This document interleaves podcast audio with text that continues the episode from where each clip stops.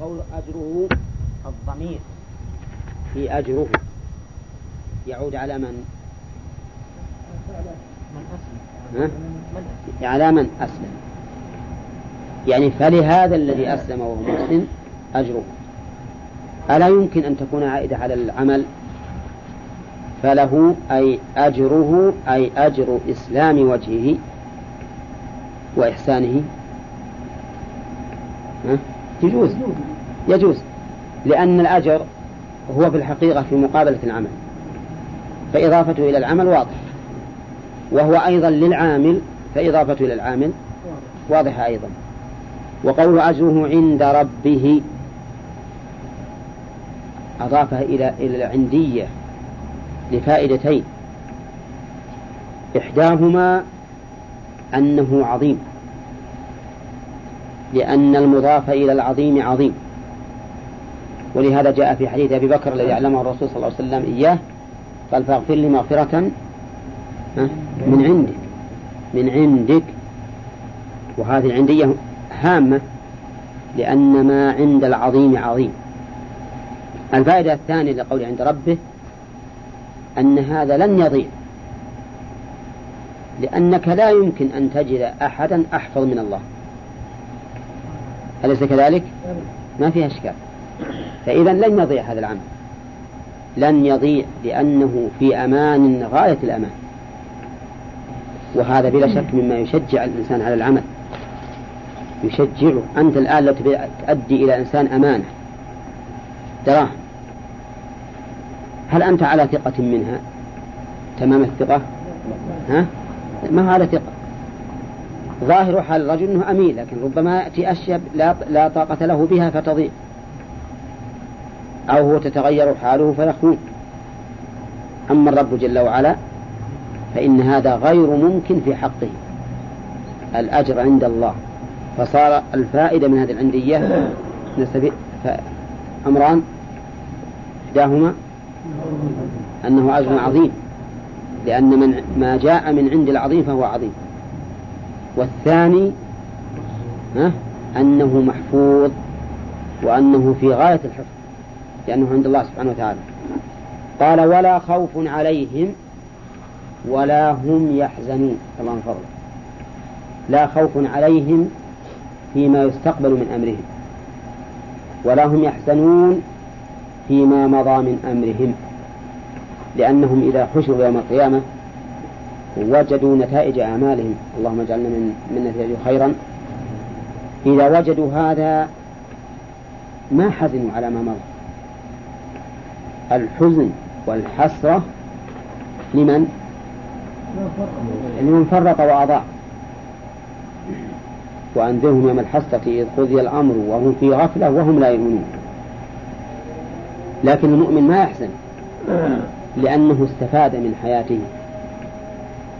أما الكافر فإنه يحزن ويريهم الله أعمالهم حسرات عليهم. قل إن الخاسرين الذين خسروا أنفسهم وأهليهم يوم القيامة ويوم يعض الظالم على يديه. يقول يا ليتني اتخذت مع الرسول سبيلا. يا ويلتى ليتني لم أتخذ مع آخرين إلى آخره. فالمهم أنهم لا يحزنون يوم القيامة. لأن من فضلك يجدون نتائج أعمالهم وثمراتها خير نتائج وخير ثمرة. فإذا هم آمنون. ولا لا؟ آمنون مما يستقبل مغتبطون بما مضى. فلا حزن لديهم ولا خوف. ولا خوف عليهم ولا هم يحزنون. عندما نقرأ هذه الآية ما ينبغي أن نقرأها على أنها مجرد خبر بل على أن نقرأها لأنها مربية. نقرأها قراءة تربية. يعني بمعنى أننا نسلم وجوهنا إلى الله ونحسن في أعمالنا. أفهمتم؟ وهكذا جميع ما في القرآن ما نقرأه على أن نفهم المعنى فقط بل على أن نعمل كما كان الصحابة رضي الله عنهم. إذا قرأوا عشر آيات ما يتجاوزونها حتى يتعلموها وما فيها من العلم والعمل. قالوا فتعلمنا القرآن والعلم والعمل جميعا. نعم. ثم قال الله سبحانه وتعالى وقالت اليهود ليست النصارى على شيء. أعدى بعضهم لبعض من جهة وأولي بعضهم لبعض من جهة أخرى. بالنسبة لنا هم بعضهم لبعض ولي وبالنسبة لما بينهم بعضهم لبعض عدو. نعم. لكن بالنسبة لنا يقولون عدونا هذا مشترك. الإسلام عدو مشترك لليهودية والنصرانية. فيجب أن يتولى بعضنا بعضا. يقول وقالت اليهود ليست على ليست النصارى على شيء. كلمة شيء موصوف بصفة محذوفة. لأنهم يقين على شيء النصارى. ولا لا؟ هم على شيء على دين. لكن مرادهم على شيء نافع أو على شيء معتد به. يعني معناها أن لابد من صفة محذوفة. قدرها إن شئت على شيء نافع أو إن شئت فقدر على شيء معتد به. يعني مهم على شيء يعتد به وينفعهم. وقالت ليست النصارى. وقول ليست النصارى. كيف أنث الفعل؟ لماذا أنث الفعل؟ ها؟ من أجل جمع ها؟ وابن مالك يقول والتاء مع جمع سوى السالم من مذكر كالتاء ما إحدى اللبن.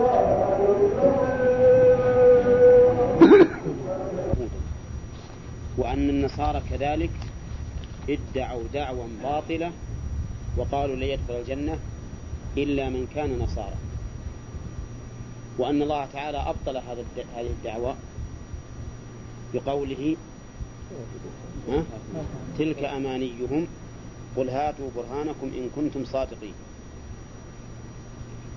وبين سبحانه وتعالى من أهل الجنة بأنهم الذين جمعوا بين أمرين بين الإخلاص لله سبحانه وتعالى بإسلام وجوههم له وبين المتابعة لشريعته وهو محسن. وهذا يشمل من أسلم من هذه الأمة ومن من قبلها ومن كل من أسلم لله وهو محسن من هذه الأمة وغيرها فإنه هو أهل هم أصحاب الجنة. وتقدم أيضا أنه ليس عليه خوف مما يستقبل ولا حزن مما مضى. ثم قال الله تعالى مبينا أن هؤلاء اليهود والنصارى كل منهم ينكر شريعة الآخر. فقالت وقالت اليهود ليست النصارى على شيء. يعني على شيء من الدين. لا من الحياة فهم أحياء. يأكلون ويشربون ويتزوجون ويتمتعون في الدنيا. لكن ليسوا على شيء من الدين لأنهم كما زعموا دينهم باطل. فاليهود لم يؤمنوا بعيسى ولهذا أنكر أن أنكروا أن يكون النصارى على شيء. النصارى قابلتهم بالمثل وقالت النصارى ليست اليهود على شيء يعني ليست على شيء من الدين. أما دعوى اليهود فإنها باطلة على كل تقدير لأن النصارى بلا شك على دين. وأما دعوى النصارى فإنها ليست باطلة على كل تقدير بل إن اليهود ليسوا على شيء بعد دين النصارى إذ أنه يجب عليهم الإيمان بعيسى فإذا كذبوه لم يكونوا على شيء كانوا كفارا. فهنا أيما أقرب إلى الصواب دعوى اليهود أو النصارى؟ دعوى النصارى. فاليهود دعواهم أن النصارى ليسوا على شيء هذا كذب بكل حال بكل تقدير. وأما النصارى فإنه فإن دعواهم أن اليهود على شيء صحيح. متى؟ بعد عيسى. أما قبل عيسى فإن دعوى النصارى في ذلك كذب. فإن اليهود كانوا على الدين وكانوا على شريعة صحيحة مستقيمة. قال الله عز وجل طيب في الإعراب ليست اليهود على شيء وليست النصارى على شيء. اليهود بالأول مضمومة والنصارى مفتوحة مع أن ليس عامل واحد. ها. ليش؟ اليهود بالأول مضمومة والنصارى مفتوحة. مع أن العامل وهو ليست واحد. لا لأن النصارى ما تظهر عليها العلامة يعني مهي مفتوحة؟ لا مضمومة بضم مقدر على؟ على الألف. على الألف؟ صح؟ نعم. إيه. ما تشتبه. اليهود ظهرت عليها الضمة لأن آخرها لأن آخرها حرف صحيح وهو الداء والنصارى لم تظهر عليها الضمة لأن آخرها حرف علة وهو الألف. نعم. قال الله تعالى وهم يتلون الكتاب. الجملة هذه حالية. وهم الضمير يعود على اليهود وعلى النصارى. يعني والحال أن هؤلاء المدعين كلهم يتلون الكتاب أي يقرؤونه. والمراد بالكتاب الجنس. فيشمل التوراة يتلوها اليهود والإنجيل يتلوه النصارى. والجملة هنا حالية والغرض منها تقبيح هذه الدعوة. كيف يدعون هذه الدعوة وهم يتلون الكتاب. يعني النصارى تتلو التوراة. وتعرف أن اليهود تدين بالتوراة فهم كانوا على شيء. والنصارى كذلك أيضا يتلون التوراة ويتلون الإنجيل ويعرفون أن عيسى حق لكنهم كفروا استكبارا. ولا ريب أن الذي ينكر الحق مع تلاوة وثيقته أقبح من الذي ينكر الحق مع الجهل به. ولا لا؟ السبب يا إدريس؟ أنت إدريس؟ عثمان. السبب؟ أي لأنك ما حطيت بالك. التفت. طيب. أقول لا ريب أن الذي ينكر الحق مع أن وثيقته بين يديه أعظم قبحا من الذي ينكره جاهلا به. توافقون على هذا؟ نعم. واضح. لأن اللي ينكر مع أن الوثيقة بين يديه معاند. معاند مكابر بخلاف الجاهل. فالجاهل قد ينكر الشيء للجهل به. لكن العالم لا لا عذر له. ولهذا قال وهم يتلون الكتاب وتعلمون أن الحال سواء كانت جملة أو مفردا هي وصف في صاحبها. الحال يسمون النحويين الحال هي وصف في صاحبها. إذا قلت جاء زيد راكبا فمعناه أن وصفه ها؟ إيش؟ الركوب. سذا وإذا قلت جاء زيد وهو على جمله. فمعلوم أن وصفه أيضا الركوب وجملة حالية. طيب وهم يتلون الكتاب؟ قلت إن الكتاب جنس ولا معين؟ جنس فيشمل التوراة والإنجيل. وقوله الكتاب فعال بمعنى مفعول. لأن الكتب المنزلة من السماء تكتب وتقرأ ولا سيما أن التوراة كتبها الله بيده كما جاء ذلك في الآثار. وهي لا شك أنها ألواح أعطيها موسى فإن موسى جاء بها من عند الله كما في قصة وألقى الألواح. نعم. وكتبنا له في الألواح من كل شيء. موعظة وتفسيرا لكل شيء. ها؟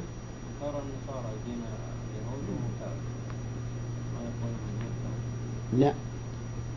كيف يكون مثل؟ لأن قولهم على شيء ما ندري. هل قلنا لك تو إنه إن أرادوا قبل قبل نزول عيسى قبل بعثة عيسى فهم خطأ.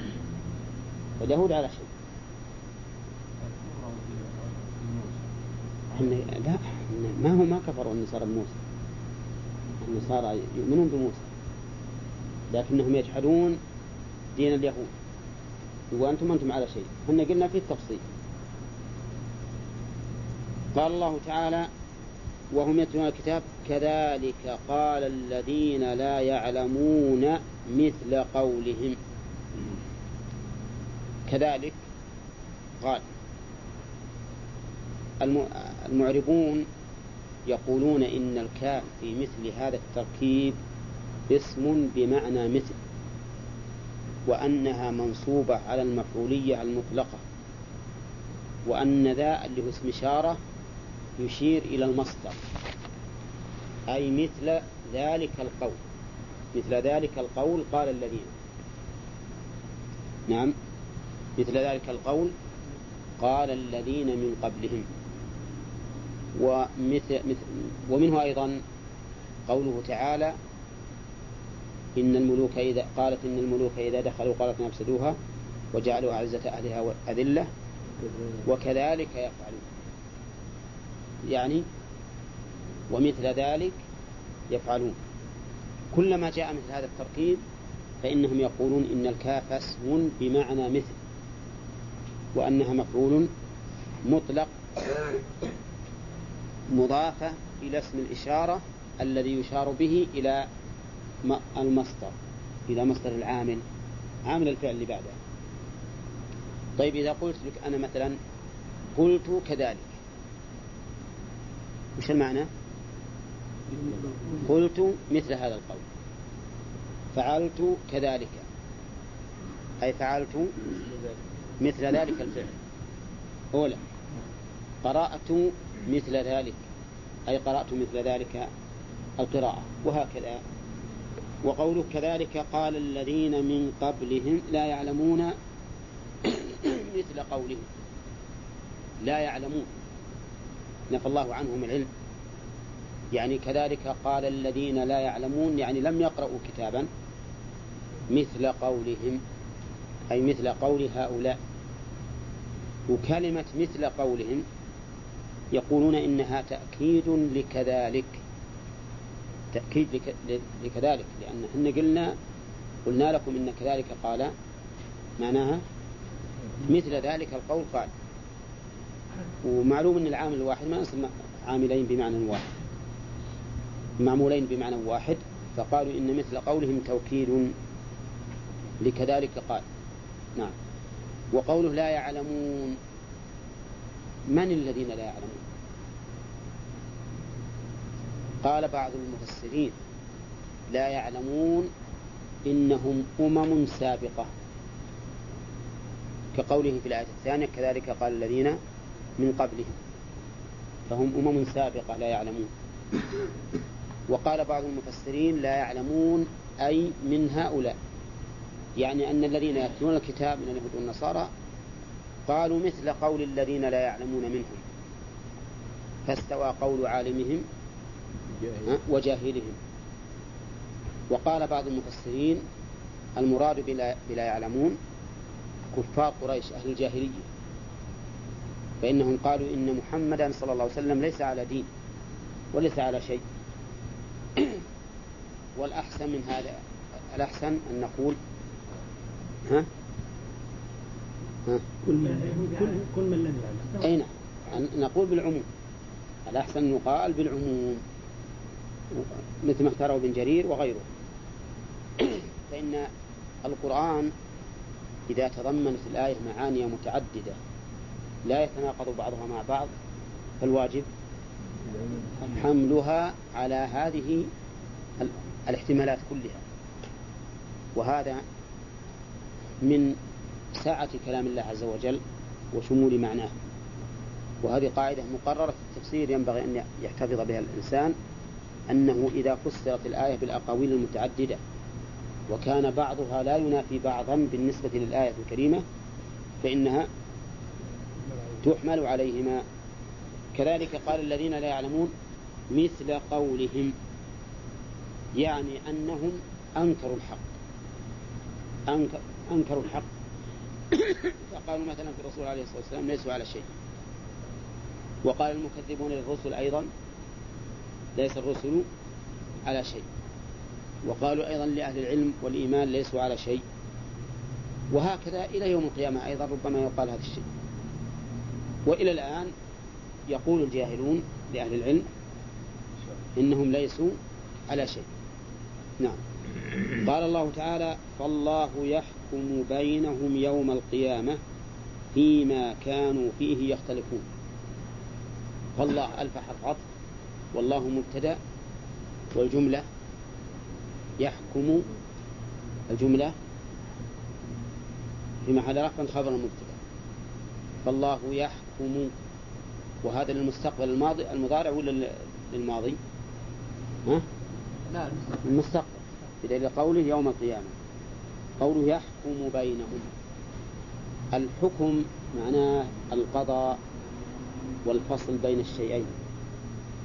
والله تبارك وتعالى يوم القيامة يقضي بين الناس فيما كانوا فيه يختلفون. فيبين لصاحب الحق حقه ويجزيه به. ويبين لصاحب الباطل باطل باطله ويجزيه به. وحكم الله سبحانه وتعالى ينقسم إلى ثلاثة أقسام. شرعي وكوني وجزائي. الشرعي مثل قوله تعالى في سورة الممتحنة ذلكم حكم الله يحكم بينكم. والله عليم حكيم. حكم الله. شرعي ولا ولا كوني ولا جزائي؟ ها؟ شرعي. والكوني مثل قوله تعالى عن أخي يوسف فلن أبرح الأرض حتى يأذن لي أبي أو يحكم الله لي وهو خير الحاكمين. هذا كون. والجزاء مثل هذه الآية. والله يحكم بينكم يوم القيامة. الحكم الجزائي هو ثمرة الحكم الشرعي لأنه إن خيرا فخير وإن شرا فشر. هذا الحكم يوم القيامة بين الناس هل هو بالعدل ولا بالفضل؟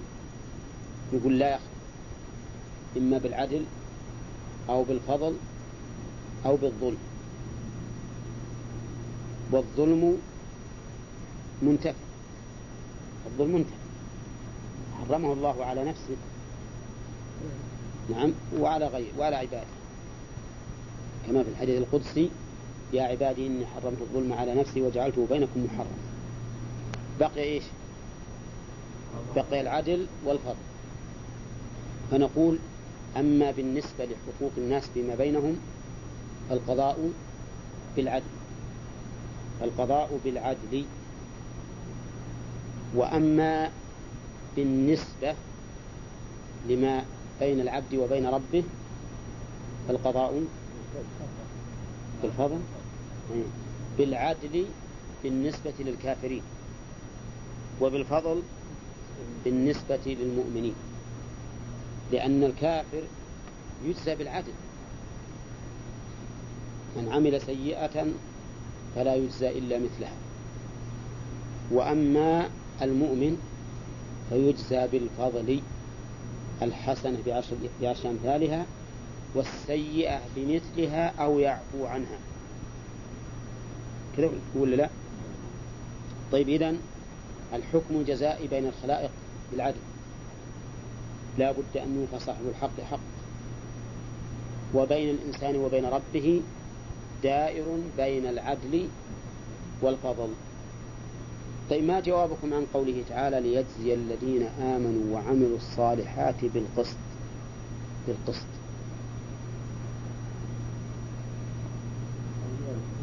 ها؟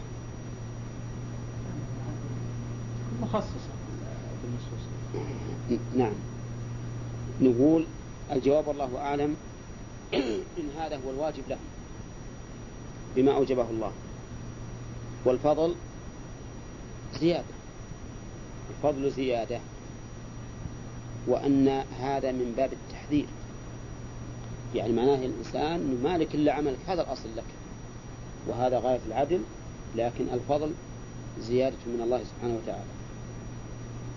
قال يحكم بينهم يوم القيامة ويوم القيامة تقدم لنا أنه سمي يوم القيامة لأمور يبينها لنا عبد الله.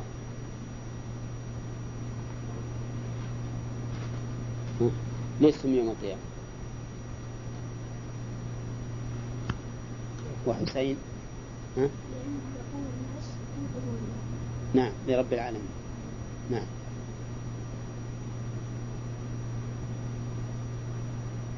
طيب شيخ صالح؟ لا إحنا مكررين عدة مرات أحمد؟ إيه، ذكره حسين يقام فيه العدل.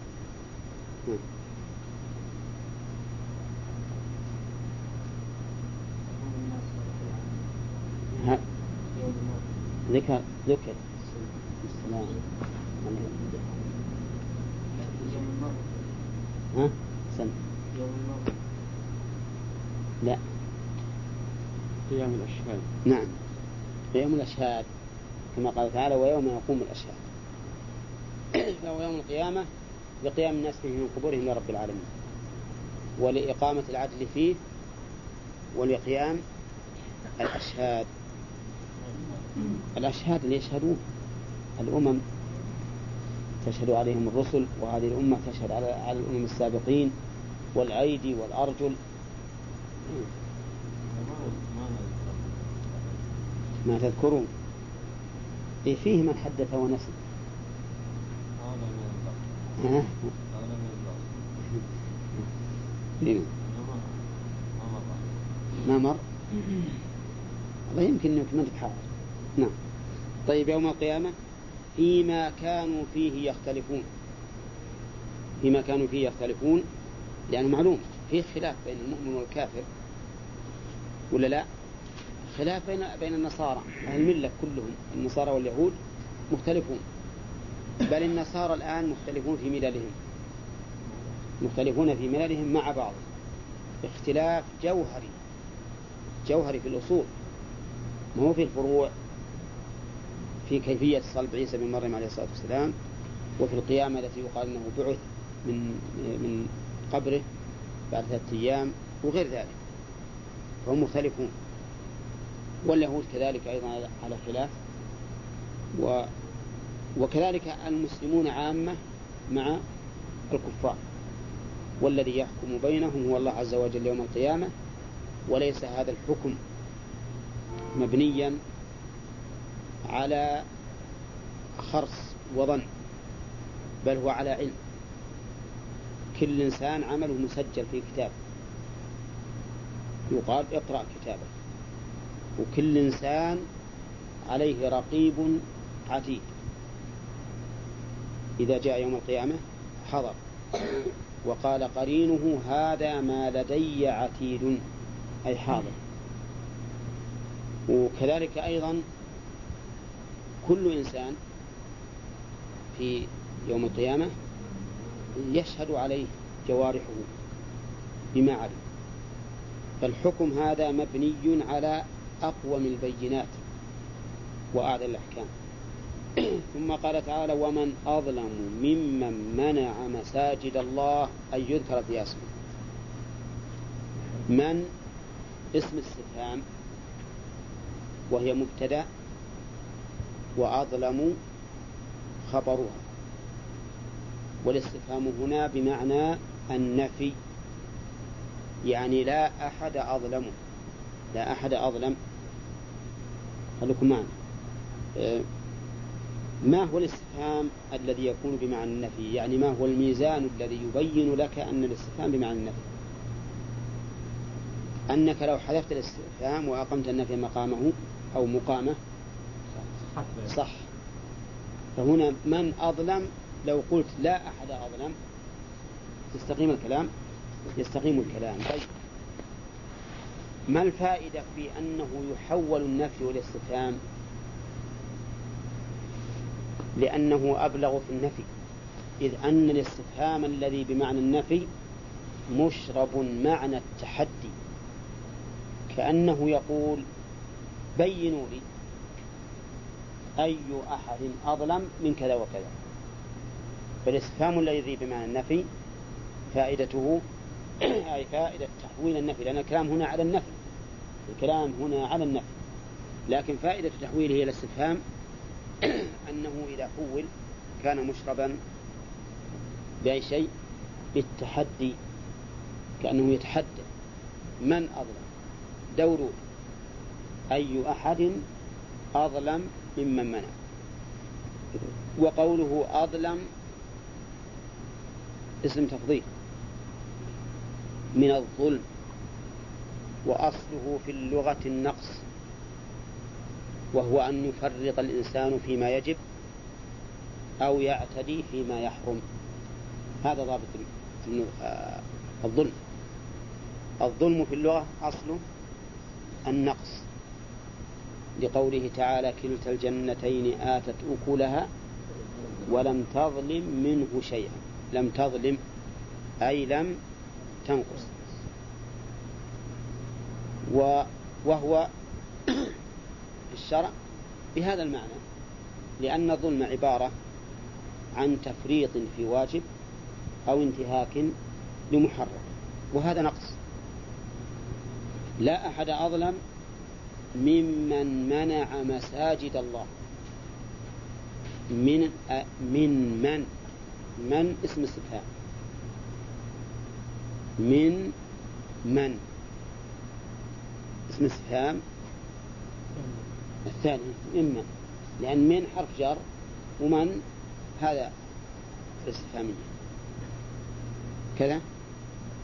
لا. الأولى حرف جر والثاني موصول. من اسم موصول. كذا من اسم موصول هنا. بمعنى الذي. ومن أظلم من الذي منع مساجد الله.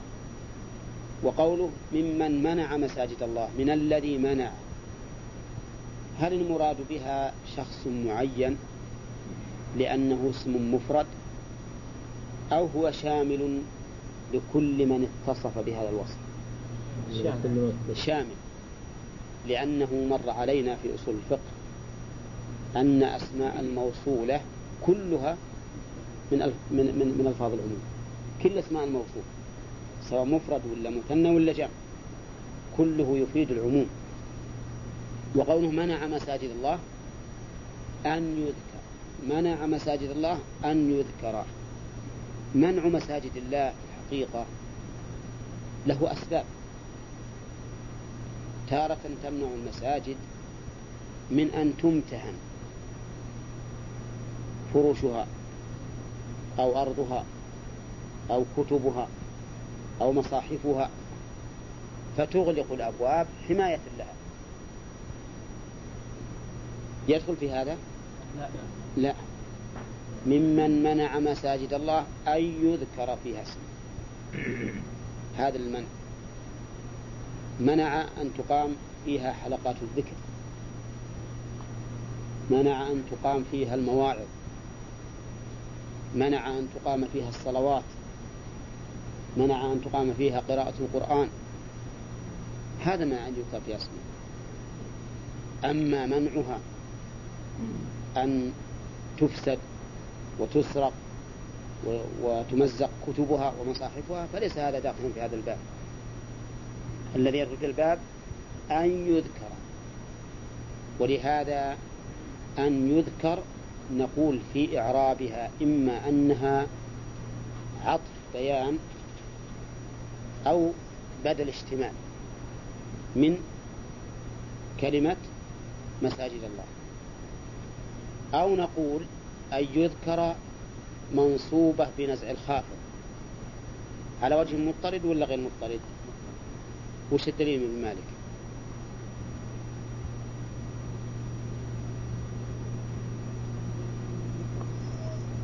من لي بقوم لا ينسون ما حفظوا.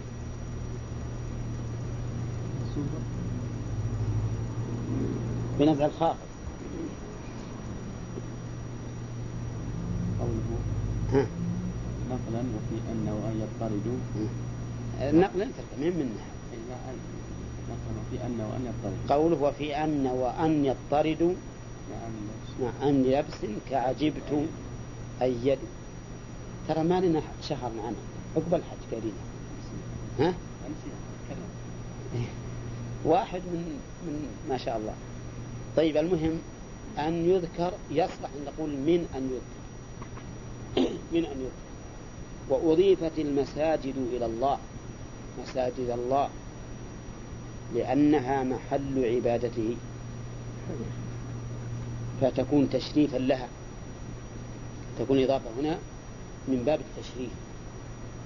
وفي المناسبة قد ذكرنا لكم أن الذي يضاف إلى الله ينقسم إلى قسمين. إما أن يكون أوصافا أو أعيانا أو أوصافا في أعيان.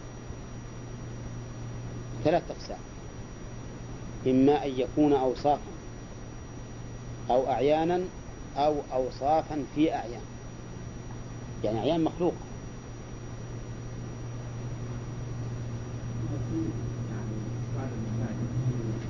أصبر أصبر. فهمتم الآن التقسيم إذا كان المضاف إلى الله وصفا فهو صفة من صفاته غير مخلوق. مثل كلام الله يد الله علم الله. إذا كان المضاف إلى الله عينا قائمة بنفسه. فهو مخلوق وليس من صفاته. مثل مساجد الله ها أدري معنا. وناقة الله وبيت الله هذه أعيان قائمة. فتكون إضافتها إلى الله من باب إضافة المخلوق لخالقه على وجه التشريف. ولا هنا شيء من المخلوقات يضاف إلى الله عز وجل إلا لسبب خاص به. ولولا هذا السبب ما أضيف إليه ما خص بالإضافة. نعم؟ طيب. الثالث أوصاف في أعيان مخلوقة. فهو أيضا مخلوق. وهذا نقول إن صح التعبير. مثل ها؟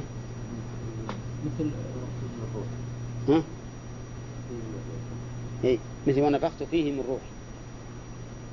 فإن الروح هنا صفة في الجسد. إن صح أن نقول فيها صفة والناس مضطربون فيها.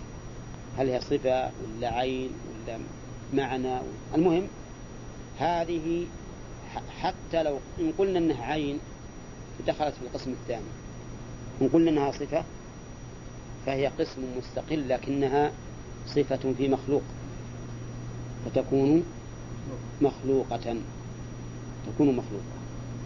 وقوله هنا مساجد الله. يعم كل المساجد. كل المساجد سواء كانت هذه المساجد لها خاصية كالمساجد الثلاثة أو لا خاصية لها كعموم المساجد.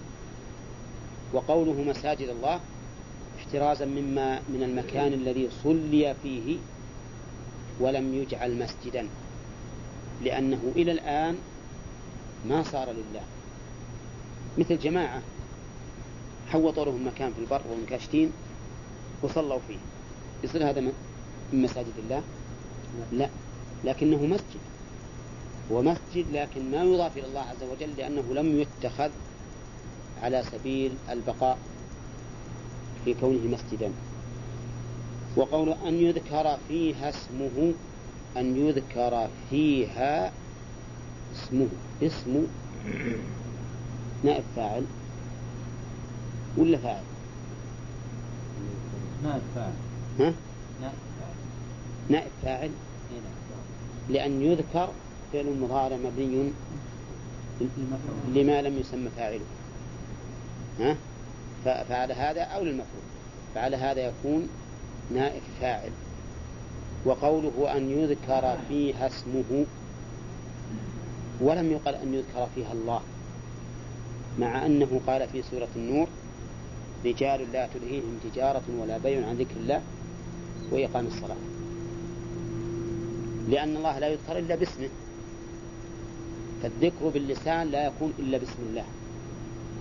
الذكر باللسان ما يكون إلا باسم الله. أما ذكر القلب فيكون ذكرا لله ويكون ذكرا لأسمائه. فقد يتأمل الإنسان في قلبه أسماء الله ويتدبر فيها ويكون ذكر الاسم وقد يتأمل في أفعال الله عز وجل ومخلوقاته وأحكامه الشرعية أما اللسان فلا بد فيه من من إيش؟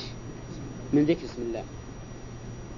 أن يذكر في اسمه وسعى في خرابها. هذا معطوف على منع.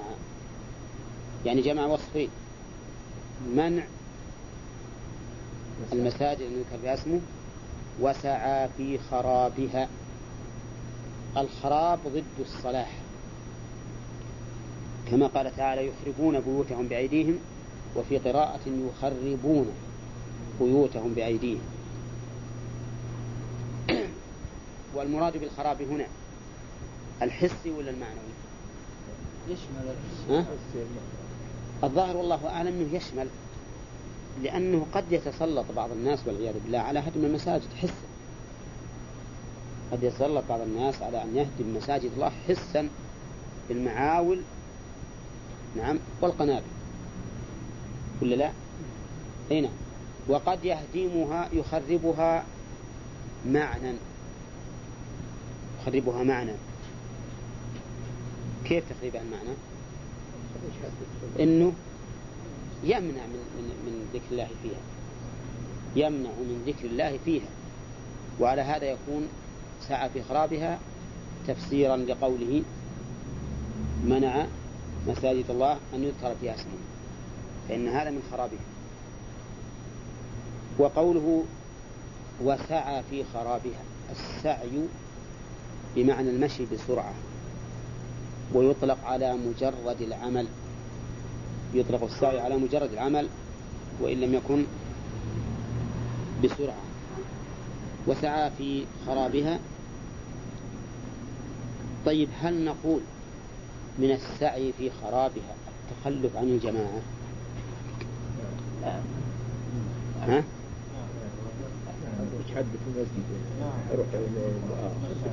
ها؟ له ذنب اخر له عقوبه أخرى إي ما يخالف لكن لكن هو ما سعى في إذا مني بغى, بغى يتخلف هذا الرجل وهذا الرجل وهذا الرجل ما صلوا الناس بالمسجد ها؟ ها؟ قريب ولا خرب لا ما قلنا إن سعى في خراب الخراب المعنوي والحسي. إذا لم تقم فيه الجماعة. خراب معنى لكن قد يقال ان ترك الجماعة نعم إن أجمعوا فهذا قد يدخل في هذا الشيء لأنهم عطلوها أما إذا كان واحد فإنه إذا تخلف واحد جاء جاء غيره. ما يلزم من تخلفه أن أن يعطل المسجد. ها؟ يعني يقتدون به يعني. فالأعمال بالنيات. فالأعمال بالنيات. قال الله تعالى أولئك يدخلون المساجد إلا خائفين فكيف يمنعون عباد الله حطوا بالك هذا المعنى. أو أن المعنى وجه آخر أن هذا خبر بمعنى النهي. يعني لا لا تدعوهم يدخلونها إذا ظهرتم عليهم إلا خائفين. أو أنها بشارة من الله عز وجل بأن هؤلاء الذين منعوا المساجد ومنهم المشركون الذين منعوا النبي صلى الله عليه وسلم من المسجد الحرام بأنه سيكون ستكون الدولة عليهم ولا يدخلونها إلا وهي ترتجف قلوبهم. فالاحتمالات ثلاثة الآن. يستفاد من هذه الآية الكريمة الآن؟ هو ها؟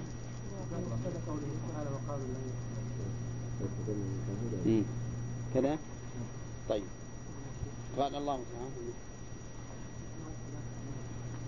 ها؟ إما أنها للنهي. يعني لا تدعوهم يدخلونها إلا خائفين. أو أنها لبيان حال هؤلاء. وأنه ما كان ينبغي لهم أن يدخلوا المساجد فضلا عن أن يمنعوا عباد الله. أو أنها بشرى من الله أنها المسلمين سينتصرون عليهم وتكون لهم الغلبة بحيث لا يدخل هؤلاء المساجد إلا في حال خوف نعم. لا تدخل في هذا. تدخل في هذا. تشير ولا هي معنى هو المعنى الكامل لها. تشير إلى ذلك. طيب من فوائد الآيات الآن وقالوا لن يدخل الجنة إلا من كان هودا أو نصارى. يستفاد من هذه الآية الآية الكريمة بيان ما كان عليه اليهود والنصارى من الإعجاب. بيان ما كان عليه اليهود والنصارى من الإعجاب. ويستفاد منها أيضا أن ما ما ادعوه كذب. لقوله تعالى تلك أمانيهم ومن فوائد الآية أنه أن من اغتر بالأماني وطمع في المنازل العالية بدون عمل لها ففيه شبه منين؟ من اليهود والنصارى أيضا ومنها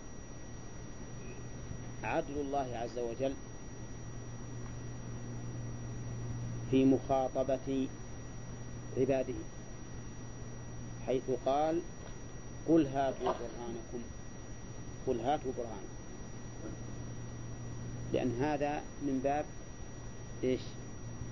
مراعاة الخصم من باب مراعاة الخصم. وأنه إن كان لكم إن كان لكم بينة فهاتوها. وهذا لا شك أنه من أبلغ ما يكون من العدل وإلا فالحكم لله العلي الكبير. ومنها أن هؤلاء لا برهان لهم على ما ادعوه بدليل أنهم لم يأتوا به.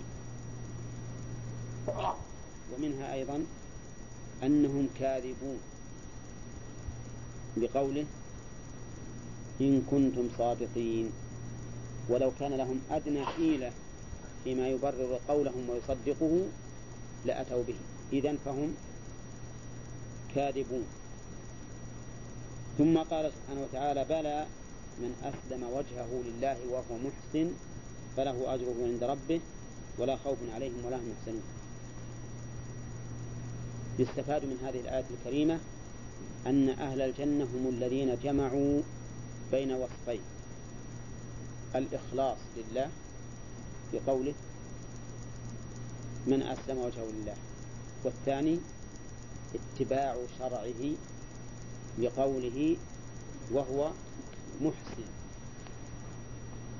ومن فوائد الآية أن حسن النية وحده لا يكفي في تبرير العبادة أو في تبرير التعبد لله. حسن النية وحده ما يكفي في أن في تبرير التعبد لله منين ناخذه؟ لأنه قال وهو محسن يتفرع على هذه الفائدة أن أهل البدع لا ثواب لهم على بدعهم ولا مع حسن النية لماذا؟ ها؟ لعدم الإحسان اللي هو المتابعة فصاحب البدعة إذا قال أنا ما أردت إلا خيرا قلنا ولكنك لم تحسن.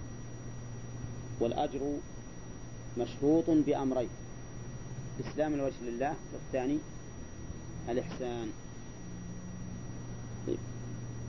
ومنها ثبوت الأجر في الآخرة. فله أجره عند ربه. وأن وأن العمل لن يضيع. ومنها إثبات الجزاء. أو هذا يكفي عن التي قبله. ها؟ طيب. إذا منها أن الجزاء من جنس العمل. الجزاء من جنس العمل. ومنها عظم هذا الثواب. لإضافته إلى الله في قوله عند ربه. ومنها انتفاء الخوف والحزن لمن تعبد لله سبحانه وتعالى بهذين الوصفين. وهما الإخلاص والمتابعة. ولهذا قال الله تعالى الذين آمنوا ولم يلبسوا إيمانهم بظلم أولئك لهم الأمن. أولئك لهم الأمن. فمن تعبد لله سبحانه وتعالى بهذين الوصفين فإنه لا خوف عليه ولا حزن. ومنها حسن عاقبة المؤمنين. لانتفاء الخوف عنهم والحزن. غير المؤمنين تملأ قلوبهم رعبا. وحزنا أيضا. ها؟ نعم وحزنا. قال الله تعالى وتقطعت بهم الأسباب.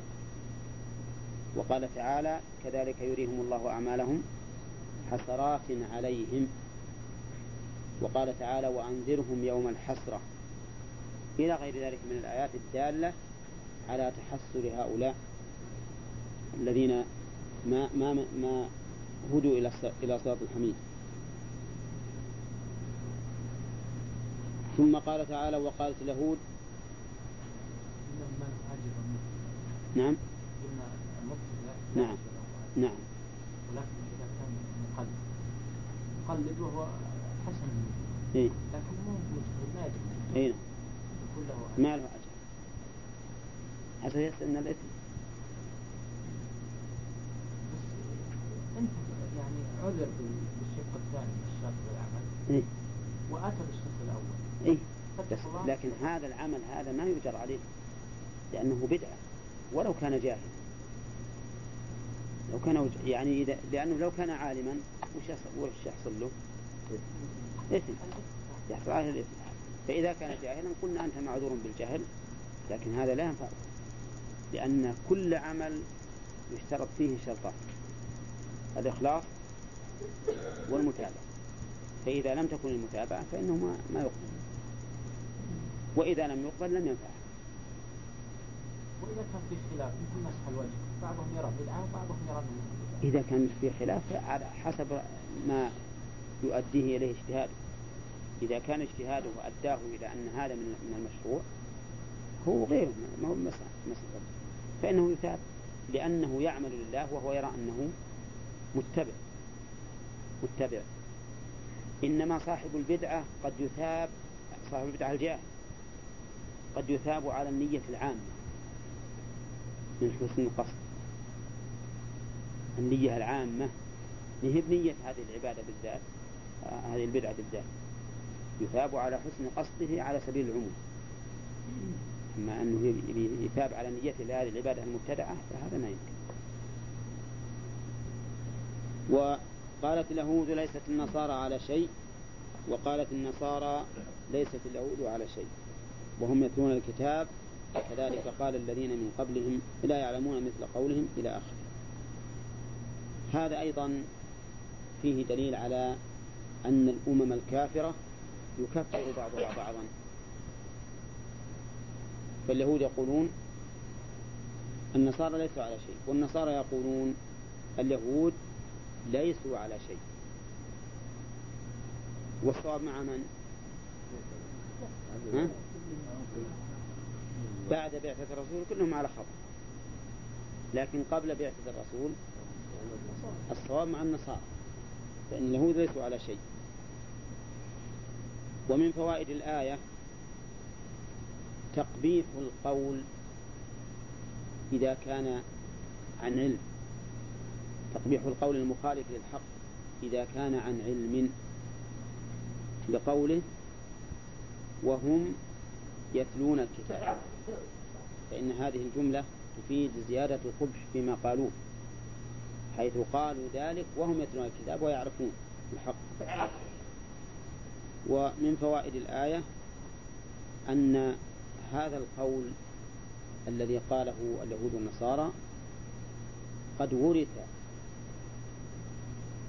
ممن قبلهم وورثه من بعدهم. نعم. لقوله كذلك قال الذين لا يعلمون مثل قولهم. ومن فوائد الآية إثبات يوم القيامة. لقوله تعالى فالله يحكم بينهم يوم القيامة. ومنها إثبات الحكم لله. والله يحكم بينهم.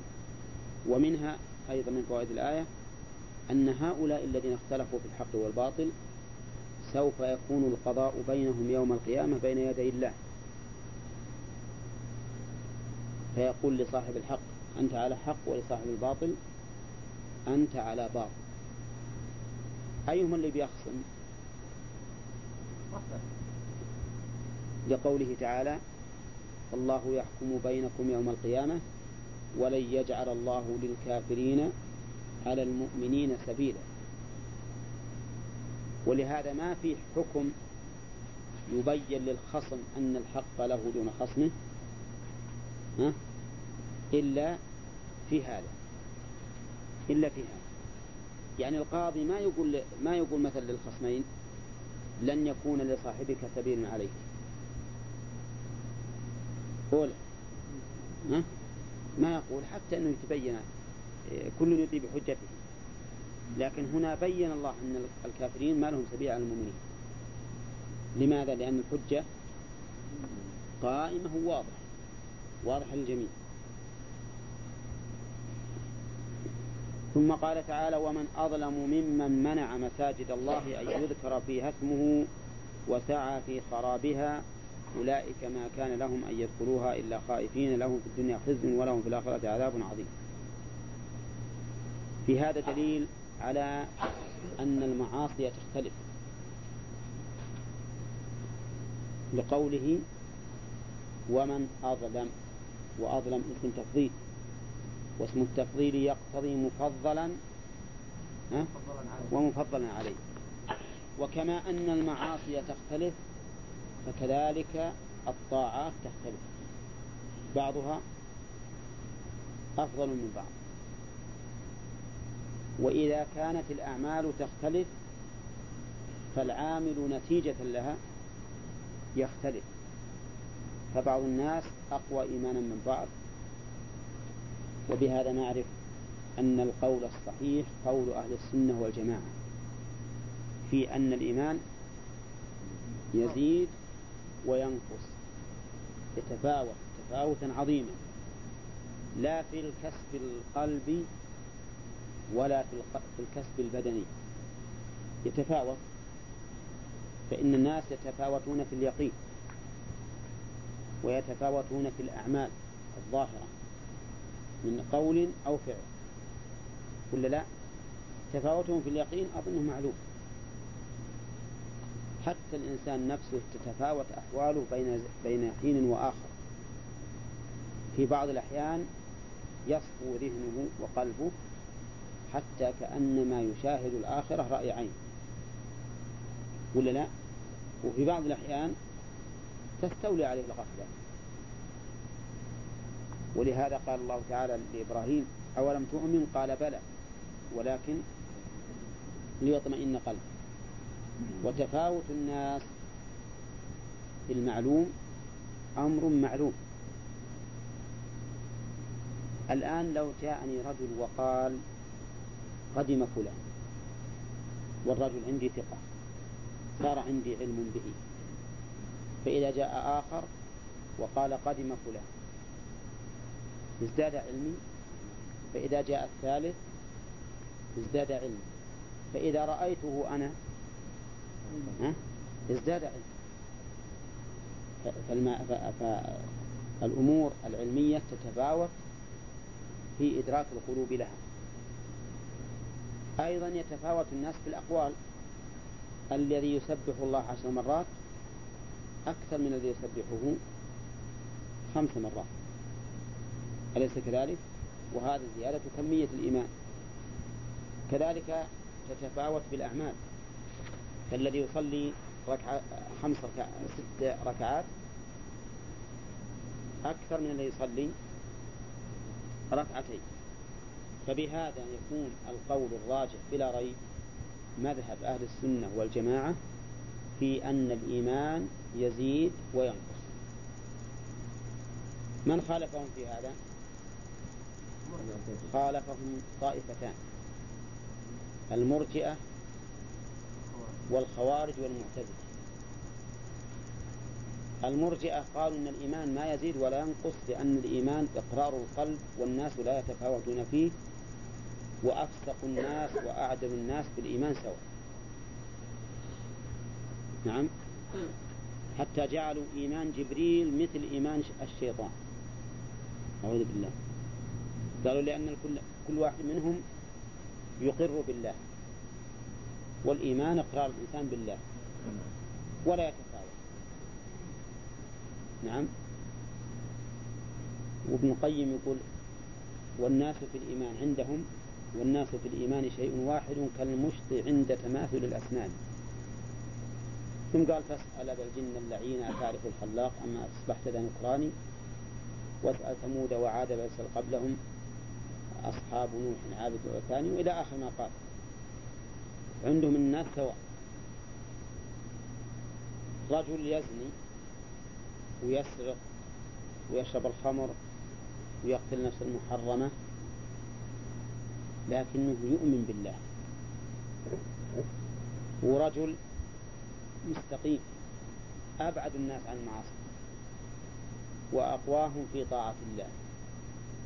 الإيمان في هذا وفي هذا على حد سواء هذا معقول؟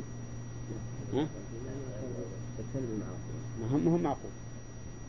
عاكسهم في ذلك الجهمي الخوارج والمعتزلة. قالوا الإيمان ما يزيد ولا ينقص لكن لو لو فات منه ذرة فات كله. الزاني لو يصلي ويصوم ويزكي. ويحج ويشهد أن لا إله إلا الله وأن محمد رسول الله. كافر نعم. مهم مهم مؤمن. وذولاك المرجئة وش يقولون؟ مؤمن كامل الإيمان. أعوذ بالله يعني. بدع غريبة إنما أهل السنة والجماعة يقولون إن الإيمان يزيد وينقص في الكمية وفي الكيفية في إقرار القلب وفي أقوال اللسان وفي أعمال الجوارح. والآية التي معنا تدل عليه. وش وجه الدلالة من الآية؟ أن المعاصي تتفاوت. فيلزم من ذلك تفاوت العاملين. لأن من عصى معصية أعظم صار أعظم جرما وإثما. ومنها من هذه الآية من فوائد الآية تحريم منع المساجد. من ذكر الله من أن يذكر فيها اسمه تحريم منع المساجد من أن يذكر فيها اسم الله. نعم. سواء كان ذلك بالصلاة أو قراءة القرآن أو تعليم العلم أو غير ذلك. ما يجوز أن تمنع مساجد الله أن يذكر فيها اسمه ومنها من فوائد الآية جواز منع المساجد لمصلحة المساجد مثل أن تغلق خوفا عليها من الإفساد أو السرقة أو ما أشبه ذلك. لأن المحرم ما هو؟ أن يذكر فيها اسم هذا المحرم والظلم. واستدل بعض العلماء بهذه الآية على تحريم التحجر. تحريم التحجر. تعرفون التحجر؟ إن الإنسان يخلي حمى مكان له. حمى مكان له في الصف. قال لأن هذا منع هذا المكان أن يذكر فيها اسم الله. أن يذكر فيها اسم الله. لأن, لأن هذا المكان من أحق الناس به؟ أسبق الناس إليه. فأنت الآن حطيت نعالك نعالك فيه تذكر وتسبح. ها؟ بس غير التسبيح لا غير التسبيح الذي بني له المسجد. ولا كنا من المسجد. نعال ونمشي نعم؟ لا لكنها ما تسبح التسبيح الذي بني من أجل المسجد.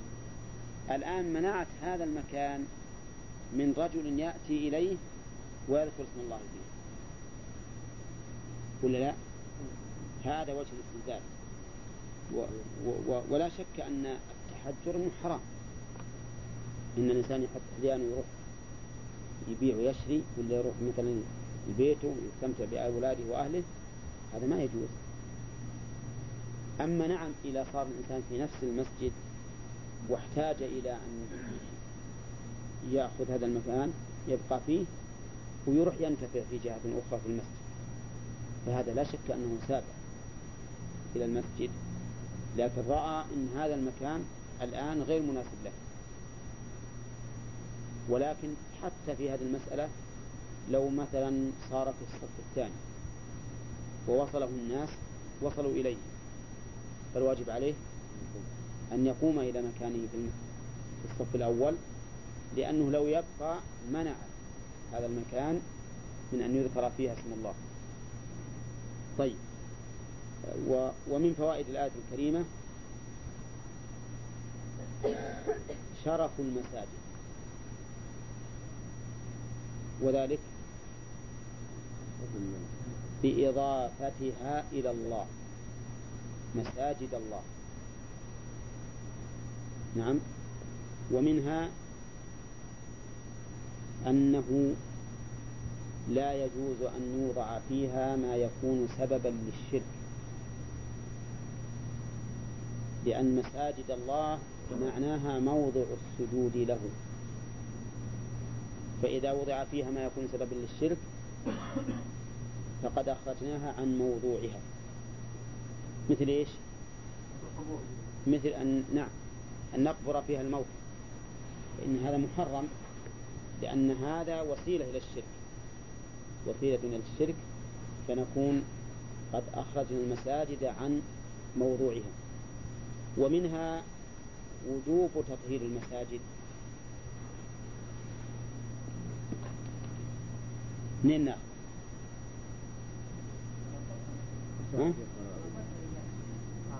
من إضافتها لله القاضي بتشريفها وتعظيمها. ولهذا قال الله تعالى وطهر بيتي للطائفين والعاكفين والقائمين والركع السجود. نعم.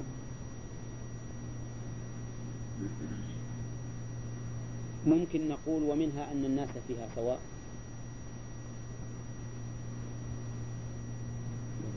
ها؟ لا من كونها أضاف الله أضافها الله إلى نفسه. والناس عباد الله بالنسبة إلى الله سواء. سواء. ما نقول هذا إنسان شريف وكريم وغني وأمير ووزير وملك يجب أن يكون هو المقدم في هذه المسائل. الناس فيها سواء لأنها مساجد الله. فكل من أتى إلى هذه المساجد لعبادة الله فإنه لا فرق بينه وبين الآخرين. لا فرق بينه وبين الآخرين. طيب هل يؤخذ من هذا الحديث من هذه الآية الكريمة أنه يجوز للعالم أن يخصص مكانا للدرس في هذه المساجد؟ ها؟ إذا يجوز. يجوز أن يتخذ مكانا يجعله للذكر. لكنه إذا أقيمت الصلاة ما يمنع الناس. يقول لا, من مكاني هو وغيره سواء. لكن, لكن إذا إذا اتخذ مكانا للجلوس وتعليم الناس أو موعظة الناس فإنه له الحق. ومنها من فوائد الآية أن ذكر الله لا بد أن يكون باسمه. باسمه. فتقول لا إله إلا الله. سبحان الله. سبحان ربك رب العزة عما يصفون. سبحان رب العظيم. نعم. تذكر باسمه كقوله أن يذكر فيها اسمه. فذكره سبحانه وتعالى بالضمير المفرد. هذا بدعة وليس بذكر. مثل طريقة الصوفية يقولون أفضل الذكر أن تقول هو هو هو هو, هو. ليش؟ قال لأنك لا تشاهد إلا الله لا تشاهد إلا الله والعياذ بالله يرون أن أن أكمل حالة للإنسان الفناء أن يفنى عن مشاهدة سوى الله بحيث أنه ما شاهد عندهم إلا الخالق. فلا تقول لا إله إلا هو فتثبت اثنين واحد منفي واحد مثبت. بل قل ها؟ هو هو هو. ولا هو هو هو. حسب عد هزت رؤوسهم فهذا لا شك إنه من البدع وليس ذكرا لله عز وجل بل هو من المنكرات. ومن فوائد الآية الكريمة تحريم تخريب المساجد. لقوله وسعى في خرابها. والتخريب كما قلنا في التفسير إنه حسي ومعنوي. حسي ومعنوي. فمن الحس أن يكسر اللمبات يقشع الجسم مثلا. يقطع الأسلاك يشقق البسط وما أشبه ذلك. ها؟ لا لا. هذا هذا طيب. هذا هذا تعمير وليس تخريب. ومن ومن المعنوي أن يفعل ما يشوش على المصلين والقارئين. لأنه إذا شوش عليهم ما أحسنوا ذكر الله. ولا ريب أن الحيلولة بين الناس وبين إحسان ذكر الله تخريب ولا لا؟ تخريب وإفساد معنوي. تخريب وإفساد معنوي. ولهذا قال العلماء يحرم أن يرفع صوته بقراءة القرآن وهو في المسجد إذا كان يشوش على المصلين مع أنه بيرفع صوته؟ بذكر الله. نعم. ومن فوائد الآية الكريمة في قوله أولئك ما كان لهم يدخلها إلا خائفين البشارة للمؤمنين بأن العاقبة لهم. فهؤلاء الذين منعوهم سوف لا يدخلونها إلا وهم خائفون. وهذا على أحد الاحتمالات التي ذكرناها. ومنها أن عقوبة من منع مساجد الله ذكر في اسمه وسعى في خرابها الخزي والعار في الدنيا. والعذاب العظيم في الآخرة. ومن فوائد الآية أن الذنب إذا كان فيه تعد على العباد. فإن الله قد يجمع لفاعله بين العقوبتين عقوبة الدنيا وعقوبة الآخرة. أما إذا كان لله فإن الله تعالى لا يجمع له بين عقوبتين وما أصابكم من مصيبة فبما كسبت أيديكم ويعفو عن كثير. قال العلماء يعني ولا يجمع الإنسان بين العقوبتين. وهذا إذا كانت إذا كانت المعصية تتعلق بمن؟ بالله عز وجل. فإنه لا يستوفي حقه من عبده مرتين. أما إذا كانت المعصية متعلقة بالمخلوق فقد يجمع الله بين العقوبتين لهذا الفاعل. عقوبة الدنيا لماذا؟ مثل ما قال مثل ما قال الله عز وجل. يشفي قلب المظلوم. يشفي قلب المظلوم المعتدى عليه. ولا لا؟ ولا شك إن الإنسان مثلا إذا اعتدى عليك. ثم رأيت عقوبة الله فيه أنه أنك تفرح بأن الله سبحانه وتعالى اقتص لك منه. فالحاصل يا إخواننا إذا قال قائل كيف يقول لهم في الدنيا خزي ولهم في الآخرة عذاب عظيم؟ والله تعالى لا يجمع بين العقوبتين. يقول لأن هذه العقوبة تتعلق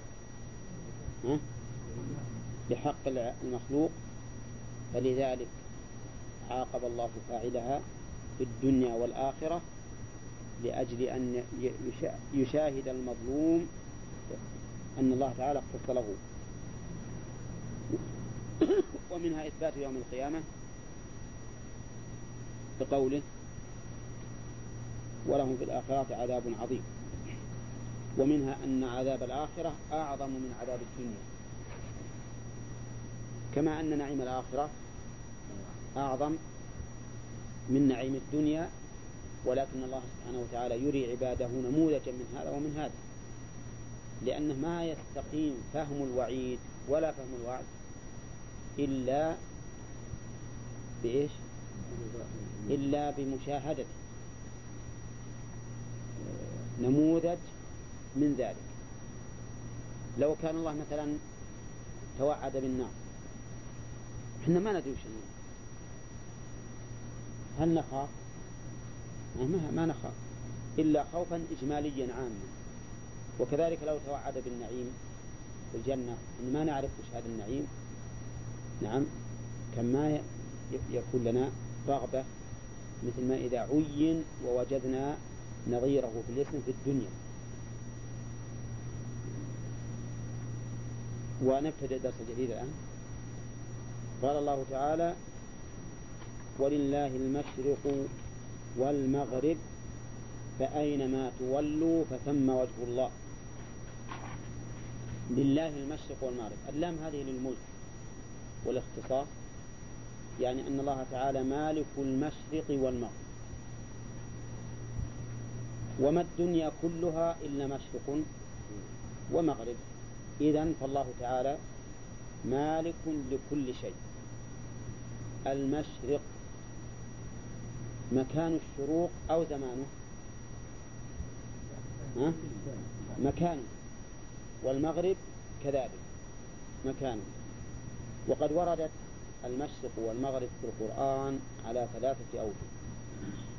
مفردة ومثنات وجمع.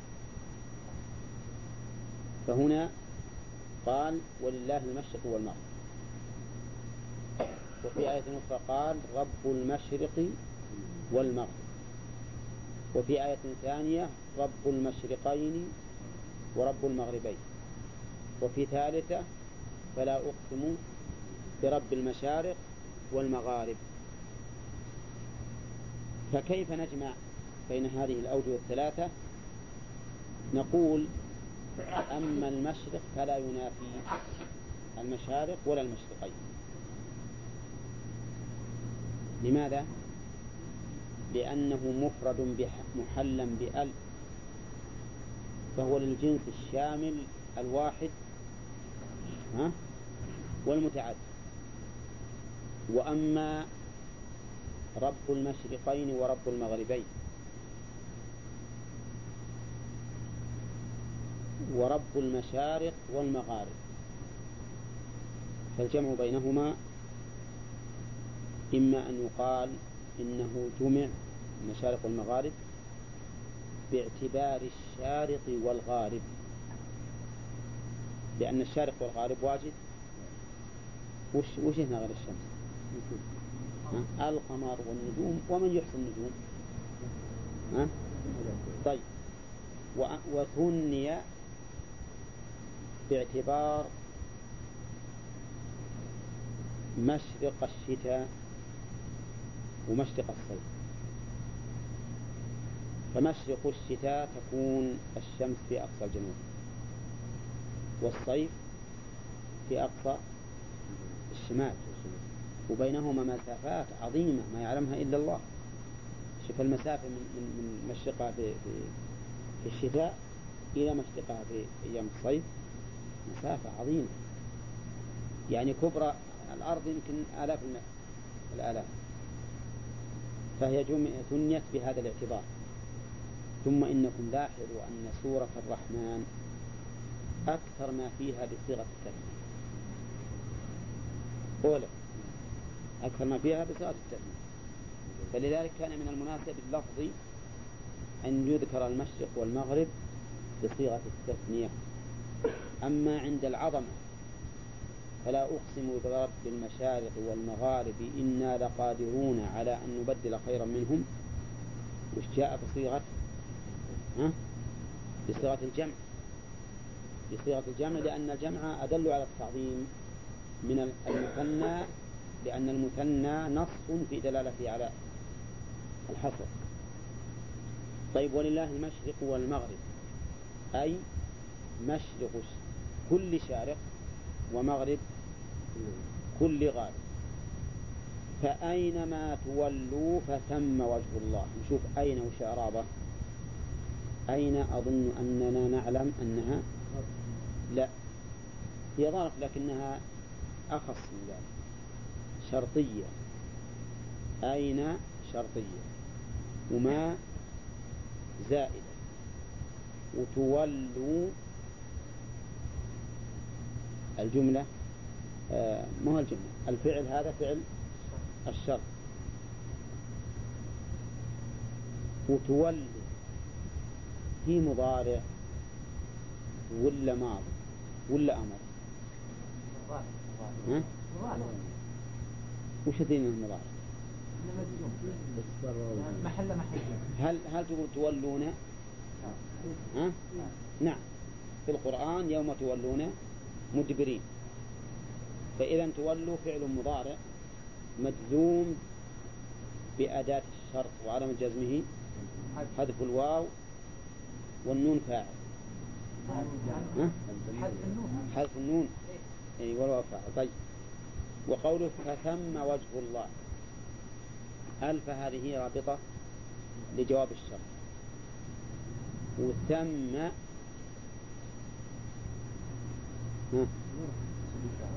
اسم إشارة وهو ظرف لكنه ظرف يشار به اسم إشارة يشار به للبعيد. وهو متعلق بمحذوف خبر مقدم. وجه مبتدا مؤخر. والجملة من المبتدا وخبره في محل جزم جواب الشرط. جواب الشرط. وما معنى تولوا؟ انتهينا الآن من الإعراب. ما معنى تولوا؟ تولوا تتجهوا. تولوا تتجهوا. وقوله فثم أي فهناك. والإشارة إلى الجهة التي توليت إليها. وقوله وجه الله اختلف فيه المفسرون من السلف والخلف. فقال بعضهم المراد به وجه الله الحقيقي. المراد به وجه الله الحقيقي. وقال بعض العلماء المراد به الجهة. الجهة فوجه بمعنى جهة. أي ف... فثم أي ففي المكان الذي اتجهتم به جهة الله عز وجل. وذلك لأن الله محيط بكل شيء. محيط بكل شيء. فهي ففيها للعلماء قولان ولكن الراجح أن المراد به الوجه الحقيقي لأن ذلك هو الأصل وليس هناك ما يمنعه. ليس هناك ما يمنعه. وقد أخبر النبي عليه الصلاة والسلام أن الله تعالى قبل وجه المصلي. أن الله قبل وجه المصلي والمصلون إلى أين يتجهون؟ أحد إلى الشرق واحد إلى الغرب واحد إلى الشمال واحد إلى الجنوب. إلا إلا حسب مكان. فأهل اليمن يتجهون إلى الشمال وأهل الشام إلى الجنوب وأهل نجد إلى الغرب وأهل مصر إلى الشرق. واضح؟ وكل يتجه جهة لكن مع لكن الاتجاه الذي يجمعهم. القبلة وكل يتجه إلى وجه الله. كل يتجه إلى وجه الله. فعلى هذا يقول الله عز وجل معنى, معنى الآية أنكم مهما توجهتم في صلاتكم فإنكم تتجهون إلى الله. سواء إلى المشرق أو إلى المغرب أو إلى الجنوب أو إلى الشمال. أفهمتم؟ ومنه و و ونحو منه ليس البر أن